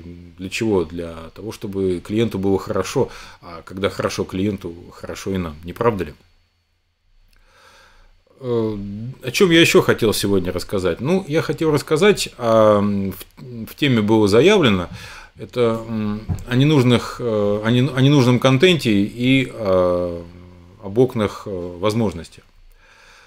Наверное, с ненужным контентом более-менее все, все в порядке. Вот вы сейчас все, кто смотрите там, с известной долей самоиронии, я об этом говорю, как раз этим самым ненужным контентом питаетесь. Вот. Ну, хотя надеюсь, что что-то-то и оказалось полезным. Очень на это надеюсь, что это действительно так. Но факт остается фактом. Наше общество, оно настолько в последние годы изменилось, благодаря, в первую очередь, развитию информационных технологий, социальных сетей. Ведь раньше для того, чтобы там, человека, условно говоря, показали там, по телевизору, или там, взяли у него интервью, или, допустим, опубликовали его статью в каком-нибудь юридическом, да не только юридическом, в любом профессиональном журнале, этот самый человек, он э, должен был э, действительно состояться как э, носитель некого экспертного мнения, а не просто заявлять об этом. Сейчас вот куда ни, ни посмотри, вот везде одни эксперты. И прям даже, даже самому как-то неловко. Стоишь, э, а кругом одни эксперты. А ты вроде бы разбираешься в этой проблеме, но э, как э, всякому человеку глубоко погруженному в нее, нет-нет, да сомневаешься где-то, думаешь, а может быть, я еще не все знаю, может быть, мне там еще чего-то изучить, почитать и так далее. А тут вот стоят эксперты с тремя классами церковно-приходской школы, и им хорошо, они не знают ничего, от того во всем уверены. Вот. Сейчас же отсутствие вот этих вот социально-профессиональных фильтров, оно привело к тому, что вот народилось огромное количество людей, ну, в общем, язык не поворачивает их назвать какими-то некомпетентными, но ведь на самом деле так оно и есть. Ведь посмотрите, огромное количество школ по открытию онлайн-школ. Да? Есть также мастер-коучи для коучей. Знаете, да, кто это такие?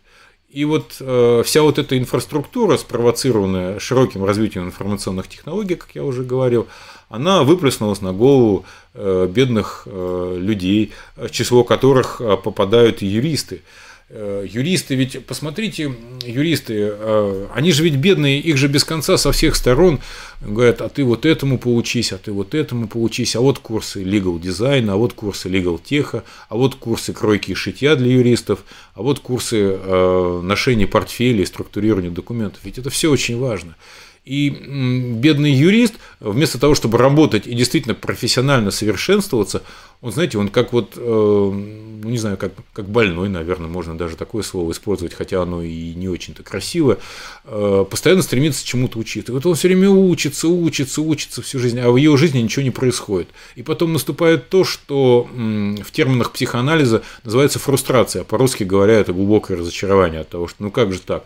Вот я и учился, вот я и здесь учился, я и такие курсы закончил, и сякие курсы. Посмотрите, сколько на стенке висит у меня сертификатов повышения квалификации, а результат-то нулевой.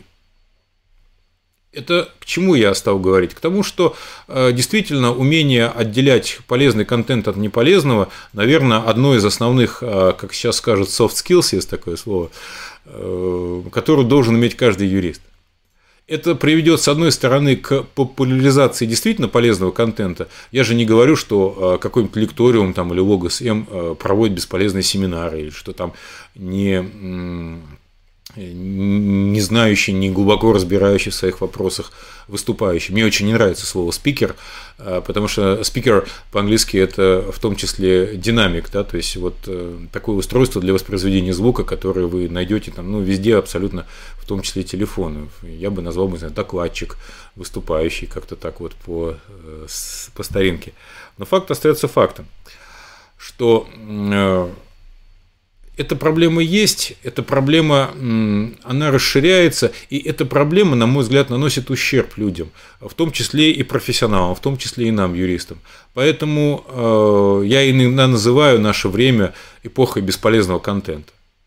Ну, одно лишь радует, что э, цифровой мусор, он не такой, э, скажем так, едкий и не такой токсичный, как бытовой мусор. И для его утилизации э, нужны лишь там, э, терабайты памяти, которые занимают не так много места и не так э, тяжело с ними потом разбираться. Все-таки жесткий диск потом можно перезаписать, использовать повторно. Это вам не целлофановый пакет, который э, потом надо каким-то образом утилизировать. То есть в этой связи радует только одно. Э, но... Э, как-то вот подытоживая свое видение этой ситуации, я хочу призвать коллег более внимательно, более тщательно в этом разбираться. Ведь довольно просто вывести очередного шарлатана на чистую воду. Задайте ему пару простых вопросов. Например, а где вы работали, а чего вы добились? А что привело вас вот в эту стезю? Скорее всего, вы услышите либо какие-то мутные ответы, которые, ну, явно не отвечают на вопрос по существу, ну, либо от ваших вопросов просто попытаются уйти. Если подобное происходит, ну, мой вам добрый совет: не взаимодействуйте больше с этим носителем бесценной информации, не кормите тролли, это бесполезное занятие абсолютно, ничего кроме вреда вам и ущерба вашему кошельку оно не принесет. Вот такая просьба у меня, хочу обратиться ко всем с этой просьбой. Еще вопрос поступил, даже два. В судах общей юрисдикции принято отдавать возражения в заседании, чему способствуют нормы гэ пэ ка в отличие от а пэ ка. Как удается в судах общей юрисдикции пресекать такие действия оппонентов? Ну, вы знаете, обычный стандартным приемом, который в этом случае используется, это ходатайство об отложении судебного заседания. Здесь иного-то, в принципе, не придумаешь. Довольно сложно с листа реагировать на позицию, написанную, там, условно говоря, на десяти листах. Она требует а прочтения, б осмыслении и в какой-то вот конструктивной реакции по этому поводу. Суды, суды, как правило, ну, с этим соглашаются, хотя бывает, что и нет. Ну, если они с этим не соглашаются, то вполне возможно, что соответствующий довод вам удастся поместить в апелляционную жалобу или в частную жалобу, если вы какое-то определение обжалуете. Вот как-то так. А вообще, вообще, я бы сказал, что, понимаете, ведь среди юристов тоже есть правила хорошего тона. И есть люди, которые этому правилу следуют, которые вызывают уважение коллег, вне зависимости от той позиции, которую они занимают. А есть, ну, так называемые околоюридические маргиналы, их тоже достаточное количество, и я думаю, что те коллеги, которые ведут активную судебную деятельность, они не раз и не два с ними сталкивались, когда им в лицо швыряли эти пояснения, вот, ознакомьтесь там. Ну, собственно говоря, надо таким интеллигентным, культурным образом это пресекать, говорить, что, уважаемый суд, я все понимаю, что многие готовят позиции в последнюю ночь перед заседанием, но это, а, не признак хорошего планирования как такового, потому что в последнюю ночь, как правило, ничего хорошего не получается, и, б, это признак неуважения, во-первых, к суду, почему суд должен с листа и с коленки это все дело оценивать, и признак неуважения к оппоненту, а все-таки судебный процесс строится на каких-то базовых вот вещах, и давайте мы будем их уважать и следовать. Если вы договорились с вашим клиентом по, об оплате по количеству заседаний, или, допустим, там помесячно идет у вас оплата, то это, наверное, даже может оказаться выгодным. А если ваш оппонент договорился на дело целиком, то для него это окажется невыгодным. И у него может быть зря потрачено время, о чем он впоследствии пожалеет, и, возможно, его это научит, хотя мой опыт показывает многолетний, там, подбирающийся уже к тридцати годам практики, что таких людей ничего не учит, их, они такие, собственно говоря, и останутся. Ну, дай бог, у нас разное общество, оно терпимое и толерантное ко всяким проявлениям, в том числе к таким, хотя, честно вам хочу сказать, что никакого уважения, ни профессионального, ни человеческого, подобные действия не вызывает.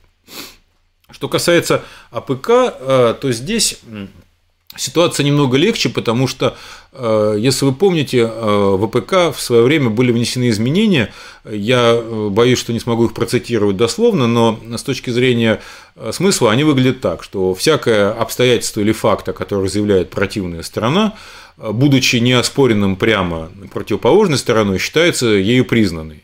Вот так вот я витиевато это сформулировал. Иными словами, если ваш оппонент по делу пишет, что вы разлили портвейн и дали по морде медведю, а вы не заявили прямых возражений относительно этого, то, соответственно, это так оно и было. Эта норма, на мой взгляд, очень вредная, потому что она провоцирует огромное количество ненужной бумаги, ненужной избыточной процессуальной деятельности, которая затрудняет как работу сторон, так и работу судов. К сожалению, да, это факт. Соответственно, мы в этой ситуации всегда говорим, что, уважаемый суд, у нас есть право там написать отзыв на отзыв, условно говоря, И если мы этот отзыв на отзыв не напишем, мы будем обвинены в том, что мы недостаточно активную процессуальную деятельность вели. У нас есть такое право, поэтому, пожалуйста, будьте добры, мы должны внимательно ознакомиться с очередным отзывом на отзыв в реакции в редакции номер восемь, и мы представим отзыв на отзыв на отзыв в редакции номер девять. Уж простите нас, но не мы этот закон писали, и не мы эти последствия предусматривали. Поэтому с точки зрения АПК это достаточно легко парируется подобная ситуация. Но я подчеркну, я повторюсь, это, на мой взгляд, не самая лучшая норма, поскольку она провоцирует лавинообразное увеличение количества бумаги, появляющейся в каждом деле. Оно лавинообразно увеличивает нагрузку на судей, и она, как ни странно, увеличивает нагрузку на юристов. Если раньше любой простой арбитражный процесс выглядел достаточно легко, и он обычно заканчивался в два-три заседания, то сейчас этих заседаний может быть и восемь, и десять. Не, наверное, нам, юристам, только хорошо. Мы понимаем, что у меня будет вместо трех заседаний десять, и я могу, условно говоря, договориться с клиентом так, что он мне будет платить за каждое заседание, я, наверное, от этого выиграю. Но вот клиент и сама скорость осуществления правосудия, безусловно, проигрывают. Замечу, что не всегда и не везде, и не при каких, не при всяких обстоятельствах следует руководствоваться только собственными интересами. Иногда надо и на интересы других людей посматривать. Да не иногда, а часто. Если это делать, жизнь будет лучше. Далее. Вопрос такой, хороший вопрос, достаточно с подковырками, нравится, мне люблю такие. Считаете ли вы для себя приемлемым таким образом злоупотреблять процессуальными правами? В принципе, отчасти я на него ответил. Мы считаем для себя признаком дурного тона поступать подобным образом. И, если честно, мы стараемся всегда делать так, чтобы ничего подобного не было. То есть, если это отзыв, то он будет разослан заблаговременно. Если это пояснение, там, допустим, вот по субсидиарной ответственности сейчас есть такая... такая, скажем так, хорошая тема, связанная с развитием, опять-таки, там, тех же самых мессенджеров, соцсетей, информационных технологий и так далее. Допустим, если мы ответчики по делу о субсидиарной ответственности, мы стараемся коллег там призвать, пригласить там в некий чат, где все ответчики между собой общаются, ну, естественно, в той мере, в какой интересы их совпадают. Мы с вами понимаем, что одно дело ответчик, генеральный директор компании, который, там, условно говоря, дал взаймы на сто тридцать тысяч лет кипрской компании два миллиарда долларов, и тем самым компанию поставил на грань банкротства. А другое дело, там, миноритарный акционеришка, у которого пять процентов, которого тоже пытаются завлечь вот в эту пучину субсидиарной ответственности. У них, конечно, разные позиции и разные абсолютно интересы по делу. Но факт остается фактом. В большинстве случаев удается общаться. Если мы пишем какие-то пояснения, мы обязательно вот в этот WhatsApp или Telegram, что там используется в зависимости от предпочтений участников, выкладываем для того, чтобы можно было ознакомиться. Я помню, у меня было очень сложное дело. Мы представляли интересы авиакомпании «Ютейр» в обособленном споре о привлечении к ответственности в виде возмещения убытков этой авиакомпании. Спор мы по первой инстанции проиграли, потом по всем остальным инстанциям выиграли, то есть дело закончилось успешно. Так вот, мы, будучи в суде, сначала первой инстанции, когда объявлялся перерыв до завтра, условно говоря, с просьбой суда подготовить те или иные позиции, значит, с пояснениями, там, то же самое было в апелляционной инстанции. Вообще уникальное дело было, на моей практике такого никогда не случалось, чтобы суд только в совещательной комнате провел четыре часа, можете себе представить. При этом тройка так ожесточенно спорила, что даже из-за двойной двери было слышно о том, как они там дискутируют между собой. Замечательный был процесс. Я вообще люблю восьмой суд апелляционный в Омске. Он очень интеллигентный, он очень умный. Он, ну вот, действительно профессиональные люди. К ним, к ним приходить приятно, общаться приятно. Не про всякий суд такой можно сказать, к сожалению. Я думаю, вы прекрасно понимаете эту проблему. Так вот, будучи отправленным в очередной перерыв до завтра и обязанными судом подготовить письменные пояснения по какому-то частному вопросу, который встал в ходе рассмотрения этой самой апелляционной жалобы, мы, несмотря на то, что накал страстей был достаточно велик и высок, а у нас этот конфликт, это, этот спор был продолжением конфликта, который длится с две тысячи девятого года. Можете себе представить, какой золотой конфликт? Люблю такие конфликты, они мне очень нравятся. Соответственно, Мы присылали друг другу, ну, в смысле, мы, та и та, и та, и другая сторона этого обособленного спора присылали друг другу в WhatsApp, соответственно, подготовленные вот эти пояснения, и на вопрос суда, заданный, естественно, о том, что, уважаемые, ознакомлены ли вы с этим пояснением, все дружно говорили: да, мы ознакомлены, поскольку вот сторона, подготовившая эти пояснения, прислала мне в WhatsApp, и у нас было там два-три часа, чтобы их почитать и по ним обоснованно возражать каким-то образом. Вы знаете, вот ничего, кроме уважения у суда, подобной позиции не вызывает, поскольку она свидетельствует о добросовестном процессуальном отношении к своему противнику. Какими бы они ни были, какими, какие бы требования они ни заявляли, как бы они их ни мотивировали, знаете, к этому относиться можно по-разному. Но свои обязанности по процессу, я считаю, что надо выполнять. Еще забавный вопрос. Вы практикуете подготовку проектов судебных актов в арбитражном суде, поскольку инструкция Высшего арбитражного суда, которая по сей день действует, подобное позволяет, и ваше отношение к этой возможности. Вот честно вам хочу сказать, это то, чего мы не делаем. Это то, чего мы не делаем и никогда не делали, и объясню почему. С одной стороны, с одной стороны, если смотреть на ситуацию глазами клиента, наверное, это еще один такой дополнительный шажок в его пользу. Это еще одна дополнительная работа, которая проделана на его благо. Но я всегда придерживался принципа и всегда своим коллегам рекомендовал, советовал тоже его придерживаться. Принцип очень простой.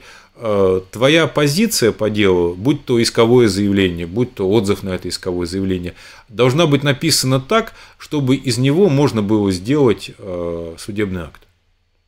Но заниматься тем, что писать судебный акт по делу, подменяя тем самым творчество суда, на мой взгляд, это, ну, некоторым образом лукавая вещь. С одной стороны, где-то вот на задворках сознания у меня топчется мысль о потенциальной коррупционности этого дела.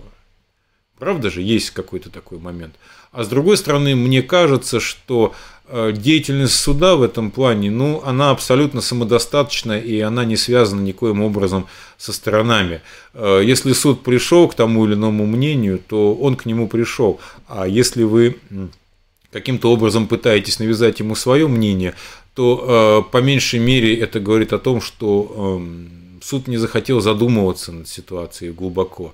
Я не думаю, что это хорошо, особенно в том случае, если судебный акт был написан по мотивам проекта судебного акта ваших оппонентов. Хотя подобные вещи практикуются, знаю, видел и читать даже доводилось, бывало такое. Но мы этого не делаем. Может быть, зря, не знаю, научите нас, мы открыты ко всему, что делает нас лучше. Это Это правильный путь, другого быть не может. Еще один вопрос задает Вячеслав. Здравствуйте, какая у вас техника поиска информации по обстоятельствам дела? Какой метод решения правовой проблемы ваш конек? Ну, Вячеслав, достаточно сложный такой вопрос. Ну, как вам сказать, даже сложно двумя словами сказать. Ну, вот давайте себе представим, как вы, вам поступило какое-то дело, там, некий кейс, как сейчас говорят более молодые коллеги. Допустим, там, не знаю, медведь убил зайца, его привлекают к уголовной ответственности. Может такое быть? Может. Соответственно, вы представляете потерпевших, да, то есть родственников этого зайца. Начинаете выяснять, там, где это было, когда это было, там, при каких обстоятельствах это было, а был ли заяц в сознании, не выражался он нецензурно, соответственно, а как повел себя медведь в этой ситуации. Может быть, заяц его на что-то спровоцировал, или наоборот. То есть, к чему я вам стал это рассказывать в такой несколько вульгаризированной форме? Так потому, что всякая поисковая деятельность по обстоятельствам дела, она зависит от самого дела. Если вы работаете, помните, с чего мы начали? Если вы работаете с бизнес-улицей, то у вас есть скрипт. У вас есть кадастровая стоимость, которую вы хотите оспорить, у вас есть, там, предположим, экспертиза оценочная, которая определяет эту кадастровую стоимость, или исследование предварительное, которое вы, допустим, сделали. В этом случае механизм поиска этих доказательств понятен. У вас есть, там, условно говоря, какие-то сведения по рынку, допустим, там, объявления вы на Авито где-нибудь там почитали о том, что в соседнем здании там подобное помещение продается там по цене, условно говоря, там вдвое дешевле. Вот, собственно говоря, весь механизм. То же самое и здесь. Допустим, привлекают вашего клиента к субсидиарной ответственности. Ну, что мы делаем? Тут же все очень просто. Мы берем, открываем одно из последних определений Верховного суда по делу банка некоего, и э, читаем там три критерия, которые сформулировал Верховный суд, э, скажем так, факт установления которых, либо факт опровержения которых является необходимым и достаточным для разрешения вопроса о э, привлечении или отказе привлечении соответствующего лица к субсидиарной ответственности. А уж как вы это будете доказывать, здесь, знаете, достаточно широкий спектр возможностей. Здесь в ход идут и какие-то там и родственные отношения, и там еще чего-то. Извините, я даже знаю судебные акты, где суд принимал в качестве доказательств статуса контролирующего лица переписку в WhatsApp. Можете себе представить? Даже такое идет в дело, лишь бы только вы ее, ну, как надлежащим образом там нотариально удостоверили и все принесли в суд, пожалуйста. Есть и такие судебные акты. Но в любом случае всегда так или иначе есть некая канва, которую необходимо для себя очертить, а дальше уже все зависит от того, какие материалы вам клиент передал в распоряжение, о том, что вы сами нашли, может, вы сами что-то об этой проблеме слушали или слышали, и, собственно говоря, ваша фантазия. Тут в ход могут пойти разные вещи. Допустим, доказывая в свое время чрезмерность вознаграждения, выплаченных финансовому директору, мы притащили в суд заверенные распечатки по соответствующим вакансиям с Headhunter, знаете, хедхантер точка ру такой есть сайт. И есть такой сайт джоб точка ру. Мы завели нотариальную, принесли в суд и показали, что э, вот в нашем регионе, ну, я имею в виду московский регион, я родился и вырос в Москве, вот, в нашем регионе вот на такую-то позицию разброс зарплат э, по должности финансовый директор составляет такой-то диапазон, а вы выплатили финансовому директору в пятеро большую заработную плату. А теперь, пожалуйста, объясните мне, уважаемый господин генеральный директор, действовали ли вы добросовестно и разумно в этой ситуации? Ну, я думаю, что ответ на этот вопрос очевиден, а сам вопрос также является риторическим, правда? Вот как-то так я бы действовал.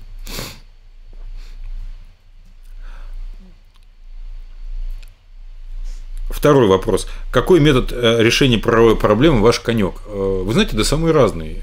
Тут, опять-таки, сложно.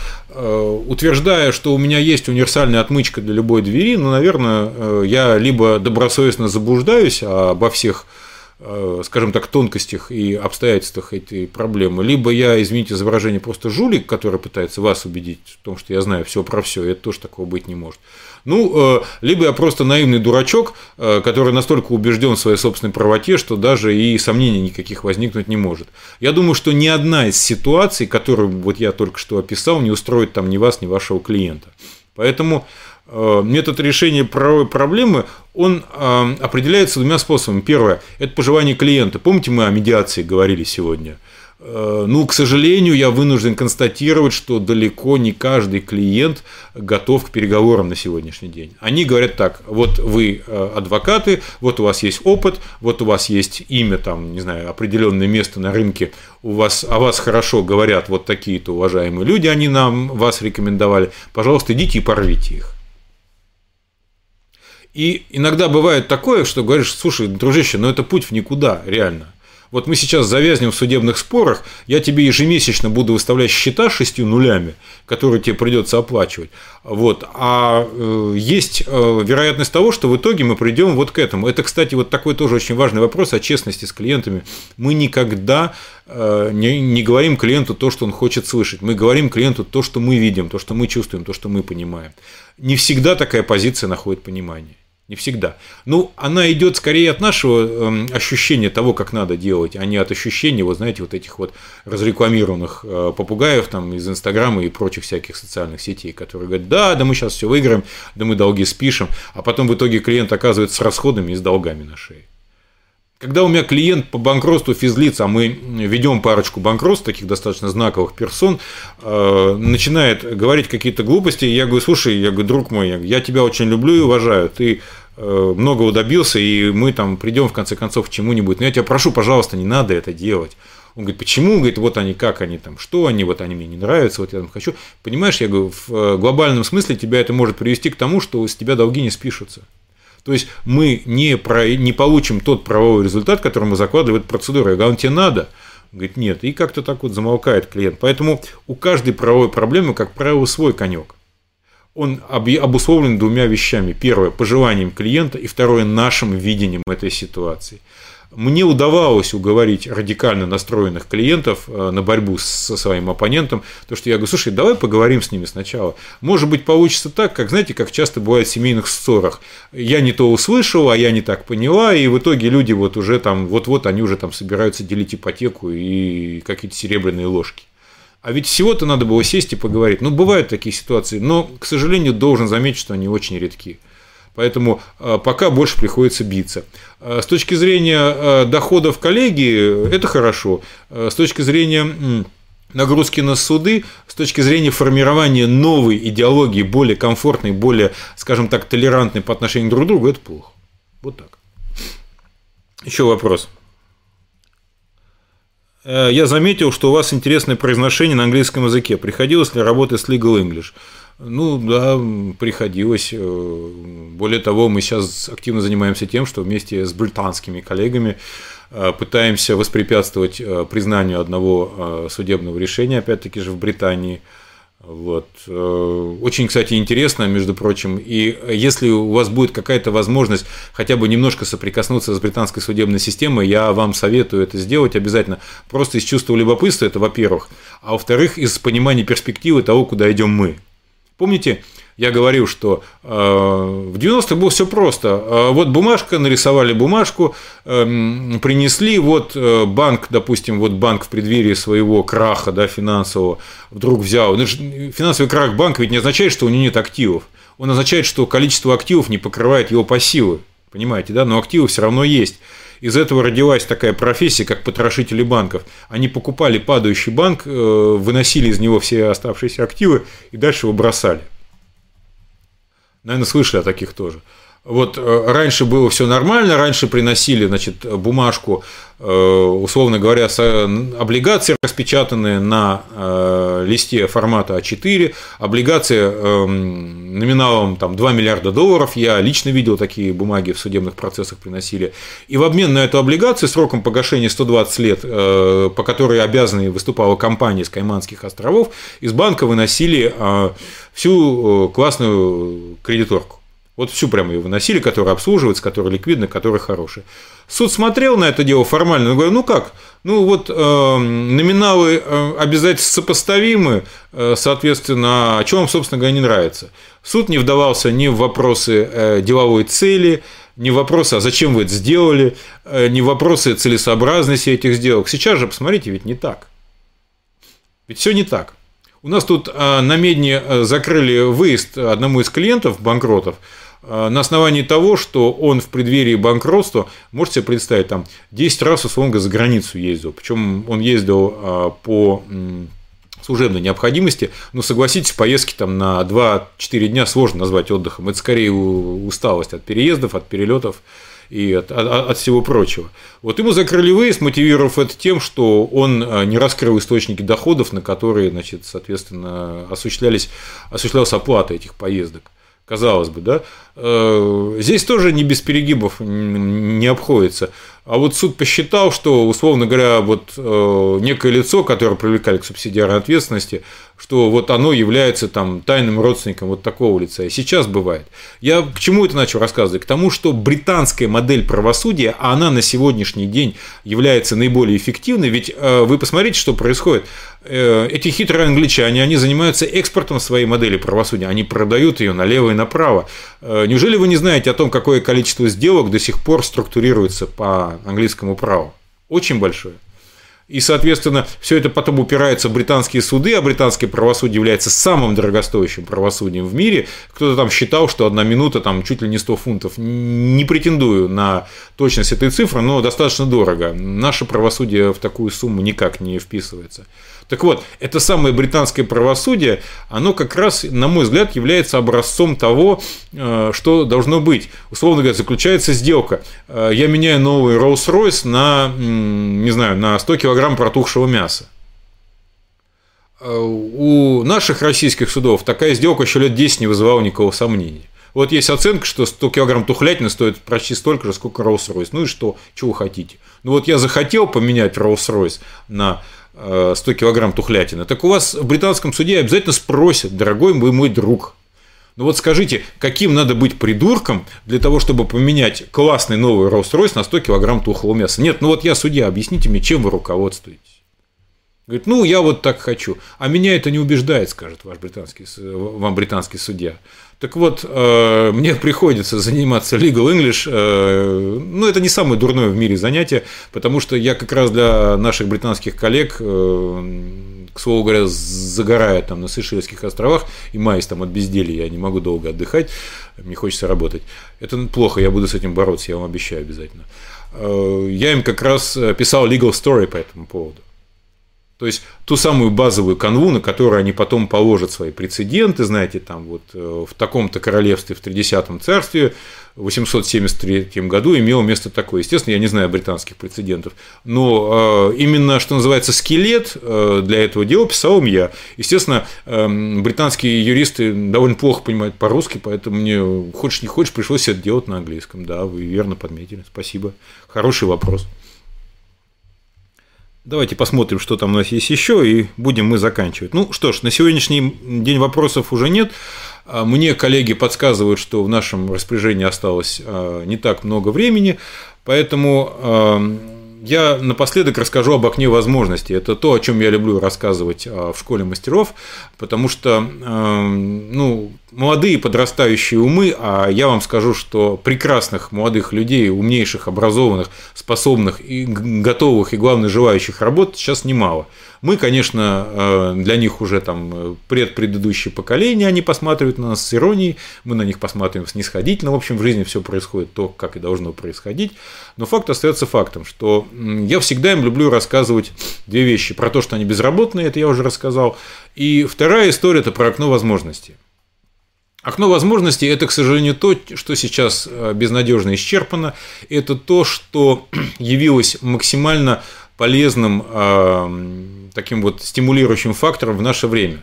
Ведь э, я начал заниматься юридической практикой в середине девяностых. Тогда, когда, помните, массово образовывались всякие акционерные общества, товарищи с ограниченной ответственностью, кооперативы и так далее. А выпуском юристов занимались в России там два с половиной вуза. Ну так, по большому счету, что, что это было? Это была Москва, там два вуза, ВЮЗИ, там ныне МГУА имени Кутафина, юрфак. Соответственно, это был Санкт-Петербургский университет, там Свердловск, ну, по минимуму совершенно. И юристов колоссальным образом не хватало. А все хотели иметь юриста. Было здорово иметь юриста, было полезно иметь, было модно иметь юриста. И вот все говорили: так, ага, вот ты юрист, вот давай к нам в команду. Вот мы тебе там дадим то, вот мы там дадим тебе это. Я в девяносто девятом году, еще работая по найму, в месяц умудрялся зарабатывать в районе пяти тысяч долларов. Поверьте мне, сумма для юриста и по нынешним, в общем-то, меркам выглядит достаточно предпочтительной. Это при всем при том, что те пять тысяч долларов и те, которые сейчас мы можем взять в руки, это совершенно разные деньги, у них абсолютно разная покупательная способность. И вот э, было огромное количество собственности, собственности ничьей, чу- чужой. По стране бродили стадо рейдеров, стада там тучные. Э, было огромное количество судебных дел, процессов. На кону стояла э, колоссальная собственность, колоссальные объемы по стоимости. Сейчас, к сожалению, этого ничего нет. Все упорядочено, все уже поделили, все уже раздали, все находится в руках того, кому надо это, собственно говоря, было находиться. Поэтому сейчас, сейчас э, юриста, а я уверен, что в основном те, кто сейчас меня слушает, это как раз юристы, которые э, планируют э, как-то дальше э, расти, развиваться, ну, ожидает достаточно э, невеселая судьба. Это судьба, связанная с э, каждодневной тяжелой работой. Э, в этой связи я хочу вам сказать: вы не бойтесь, это нормально. Со временем тяжелая работа станет легче, просто потому что количество знаний, количество навыков и объем опыта вырастет. И какие-то вещи, которые занимали раньше, условно говоря, дни, будут занимать часы. Поверьте мне, так будет. Хочу пожелать в заключение всем успехов профессиональных, личных, крепкого здоровья. Ныне это не банальное такое пожелание. К сожалению, вот мы живем в таком новом, изменившемся для вас мире. Для тех, кто забыл, с вами был Максим Ионцев, старший партнер Московской коллегии адвокатов Ионцев-Ляховский и партнеры. Благодарю вас за то, что вы потратили два часа бесценного времени, ну, надеюсь, на поглощение не самого бесполезного.